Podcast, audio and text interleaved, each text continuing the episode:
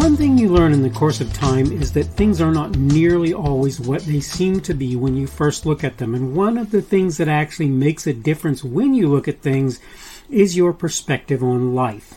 I want to talk today about the idea of ascendant and descendant on the Daily Summation from Kurt's Religion and Politics. I'm your host, Tom Kurt, and today is Sunday, the thirtieth of January of twenty twenty-two. Welcome to everyone who's here on Rumble, on the podcast, on YouTube, on BitChute, on CloudHub, on Locals dot com, on Parler, if you happen to be catching me there, on uh, minds dot com, M I N D S dot com, and various other places that you may be catching me today. Welcome aboard. Thank you for coming. And again, we're going to talk on the idea today of ascendant and descendant. And we're going to talk specifically on a subject that uh, is the result of something that I saw recently. Let me get into my notes and we'll kind of discuss that a little bit. Uh, to say uh, to say I get a lot of my ideas for what I talk about from others who have put various content out there would, if anything, be an understatement. One example of this comes from a recent commentary on one of Dinesh D'Souza's podcasts, where he talked about the idea that India was an ascendant nation and the United States was a descendant one. I'll not argue whether or not India is on the up escalator as a country. Further, I won't say there aren't things about America that show some level or measure of decline. I think that is a fair statement. That said, I want to make some things plain regarding this idea that because India has begun a long climb out of poverty in some respects, and the U S appears to not be as affluent as either its former self, excuse me, or even modern-day India in certain regards, Mister D'Souza, uh, D'Souza's characterizations are, uh, are, of the two, are somehow valid across the board. To begin with, I think a lot of folks fail to realize just how large a country India is. By estimates I've seen, India is about a third the size of the size of the United States.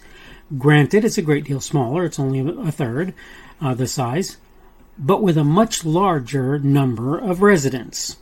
Even so, the idea that there's somehow a sort of rising tide in India that's making the country more livable uh, may be valid, but it doesn't change the fact that very many people within its borders live in a deplorable state of poverty, and still others in a marginal way, even if they're not quite so impoverished. It's true that Indian rail and airports, particularly large, more, larger, more important ones, are being upgraded by all appearances, such that they look better than those in America. Is it true? Is that true? I think it is.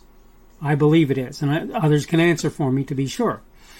I personally have no knowledge, but no real reason to believe it's not the case either, right?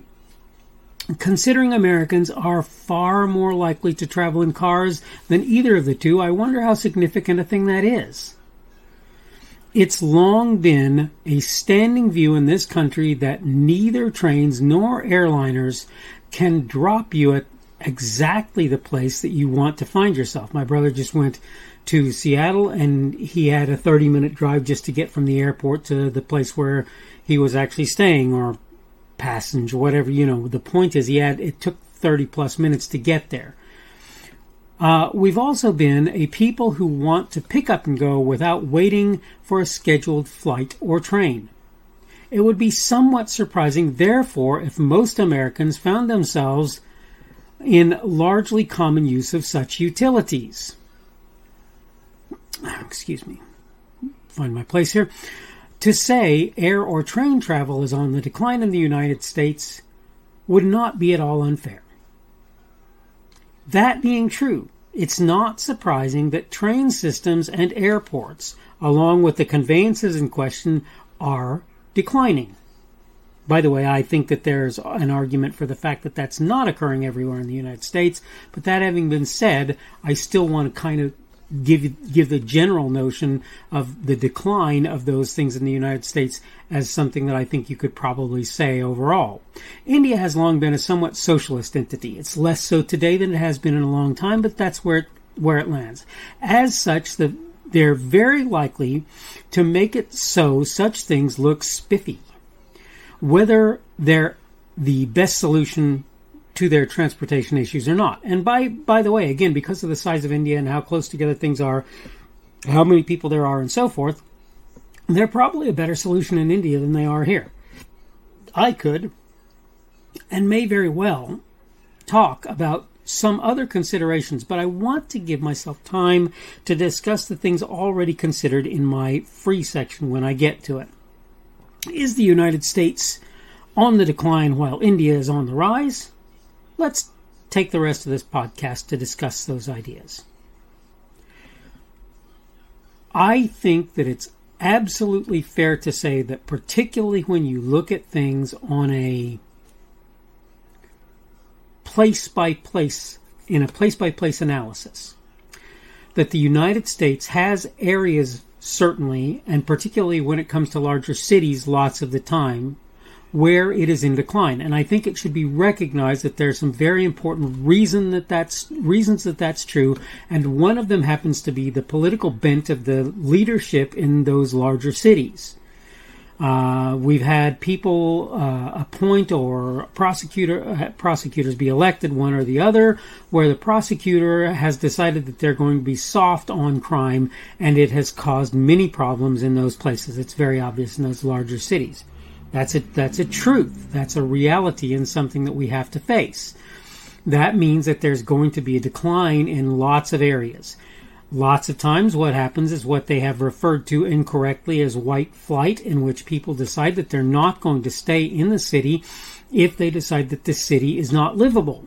And what ends up happening is you end up with these other areas where people find themselves. This happens all over, by the way. Uh, I have family that's Hispanic, right? My son's uh, family, particularly, and my my my wife's family, however you want to look at that, and they're Hispanic, and they don't live in, uh, say, for example, downtown Dallas. No, they they live outside of Dallas, in in not what would not even be considered suburbs. It's literally small towns that have found their way around that area, right? And, and, and they're nice little areas, and they're, they're beginning to even become problems in those. But the point is that there's a movement away from those larger cities. And this is part of the point about the United States. You can make the argument that larger cities in India are improving in their quality if you choose to do so. And you can make the argument that large cities in the United States are are declining in their quality. But the fact of the matter is, if there's any reason for that in the United States, I can tell you what it is. It's that there are a lot of people out there who are not staying in those cities. They realize that if they stay there, they're going to have to deal with the fact that there are people, individuals, who are willing to behave in ways that are unreasonable, and they choose to move on. Now, my personal take on that is, if you want to keep those places, you have to stay and you have to fight. But the reality is that lots of people are not willing to do that, and they will move somewhere else. And what you'll see happening in the United States is certain areas will become more and more um, advanced, more and more uh, uh, exciting to be in, and so forth, and other places will uh become places that you really don't want to find yourself. Most people have no interest in being in Detroit because it's been so uh, damaged by the political and the the sort of, when I say political, I should say political in terms of the leadership, and so damaged by the political ideologies that, that thrive in those places, that the places just don't do a good job of upkeep and so forth. And so what happens is places become worthless. Same ha- same has happened largely in New York City. You can make arguments for that in places like Los Angeles, California.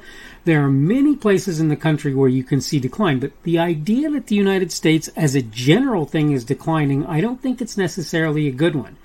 Am I saying that it's wrong to say that, that India is not ascending? They're not uh, on the ascent? They're not ascendant? No, I'm not saying that. Am I saying that there are parts of the United States that cannot be can be seen as there are not places parts of the United States that can be seen as declining? No, I'm certainly not saying that. There are certainly descendant places in the United States. But I want for you to understand that in general, it's probably not a good idea to use that as your benchmark, uh, particularly on an, on a country by country basis, because it's not really possible to do that. I need to go ahead and wrap things up because I'm over my time already. This is the Daily Summation from Kurt's Religion and Politics. I'm your host. I'm Kurt, and today is Sunday, the thirtieth of January of twenty twenty-two. That would be the beginning of that Christian week. Tomorrow will be the beginning for most folks of the work week, Monday, the thirty-first of January of twenty twenty-two. Um... Thank you for everyone who's been here on Rumble, on the podcast, on YouTube, on BitChute, on CloudHub, on Locals, on Minds, M I N D S dot com, on my Facebook page, on uh, Parler, if you happen to be finding me there. Um, you know, wherever you happen to be finding me, I hope that you're that you're enjoying my content, and I definitely would like to know that that's the case. Remember, um, Excuse me, um, uh, Rumble is my preferred platform. Remember, you can give me a boxing glove or a rumble on Rumble if you choose to do so. Remember that you can also give me a like or dislike on any platform where you find me uh, so that I can know what you're thinking about my content. Uh, most of my comments recently, unfortunately, have been uh, garbage that I've gotten on various platforms, Rumble being notable for that at this particular moment in time on one of, one of my videos. If, however, you comment on any of my videos, I will do my best to look at those videos, and I will moderate only in as much as I feel that your content is obviously not at all related to my video. Uh, uh, what, however that looks, you can even disagree with me. I'm totally fine with that, just like I am with negative uh, feedback if you choose to give it to me on whatever platform you're on. Uh, but definitely comment if you can do so, and I will do my best to look at it, and if I feel it's reasonable to do so, I will respond as I've done to pretty much every comment that I've gotten in past. Uh, hope you're having a good day today. Hope everything is going well for you, and hopefully we will see you again on Monday's edition of the Daily Summation from Kurt's Religion and Politics. The speaker on this edition of the Daily Summation is Kurt Schubert. This podcast was recorded on Sunday, the thirtieth of January of twenty twenty-two. The Daily Summation is created for Kurt's Religion and Politics.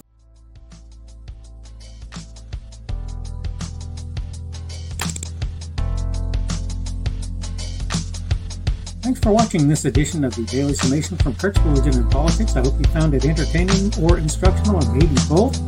Uh, if you want to see more from me, you can go to blogs dot k p shubert dot com. That's blogs dot k p shubert dot com. I am on Twitter, Parler, and Minds dot com. My handle on each of those is at kpshubert. That's at K P S H U B E R T. I have a Rumble and a YouTube channel. They are the Kurt's Re- Religion and Politics channels on Rumble and YouTube. I have a Facebook page. The Facebook page is Kurt's Religion and Politics as well. I have, I am on Patreon. If you want to support me, that's one of the better places you can do that. And you will find me at Kurt's Religion and Politics on Patreon. I have a podcast. The podcast is podcasts with, a, with an S, dot k p shubert dot com. That's podcasts dot k p shubert dot com. I think you should be able to find me with relative ease on Apple Podcasts, Google Podcasts, and Spotify as well. The best way I find to do that is to look for Kurt's Religion and Politics. You can try to use the da- Daily Summation. I find that it doesn't work as well as a general rule, but you can always try that. I'm glad to have you aboard today, and hopefully we will see you again tomorrow.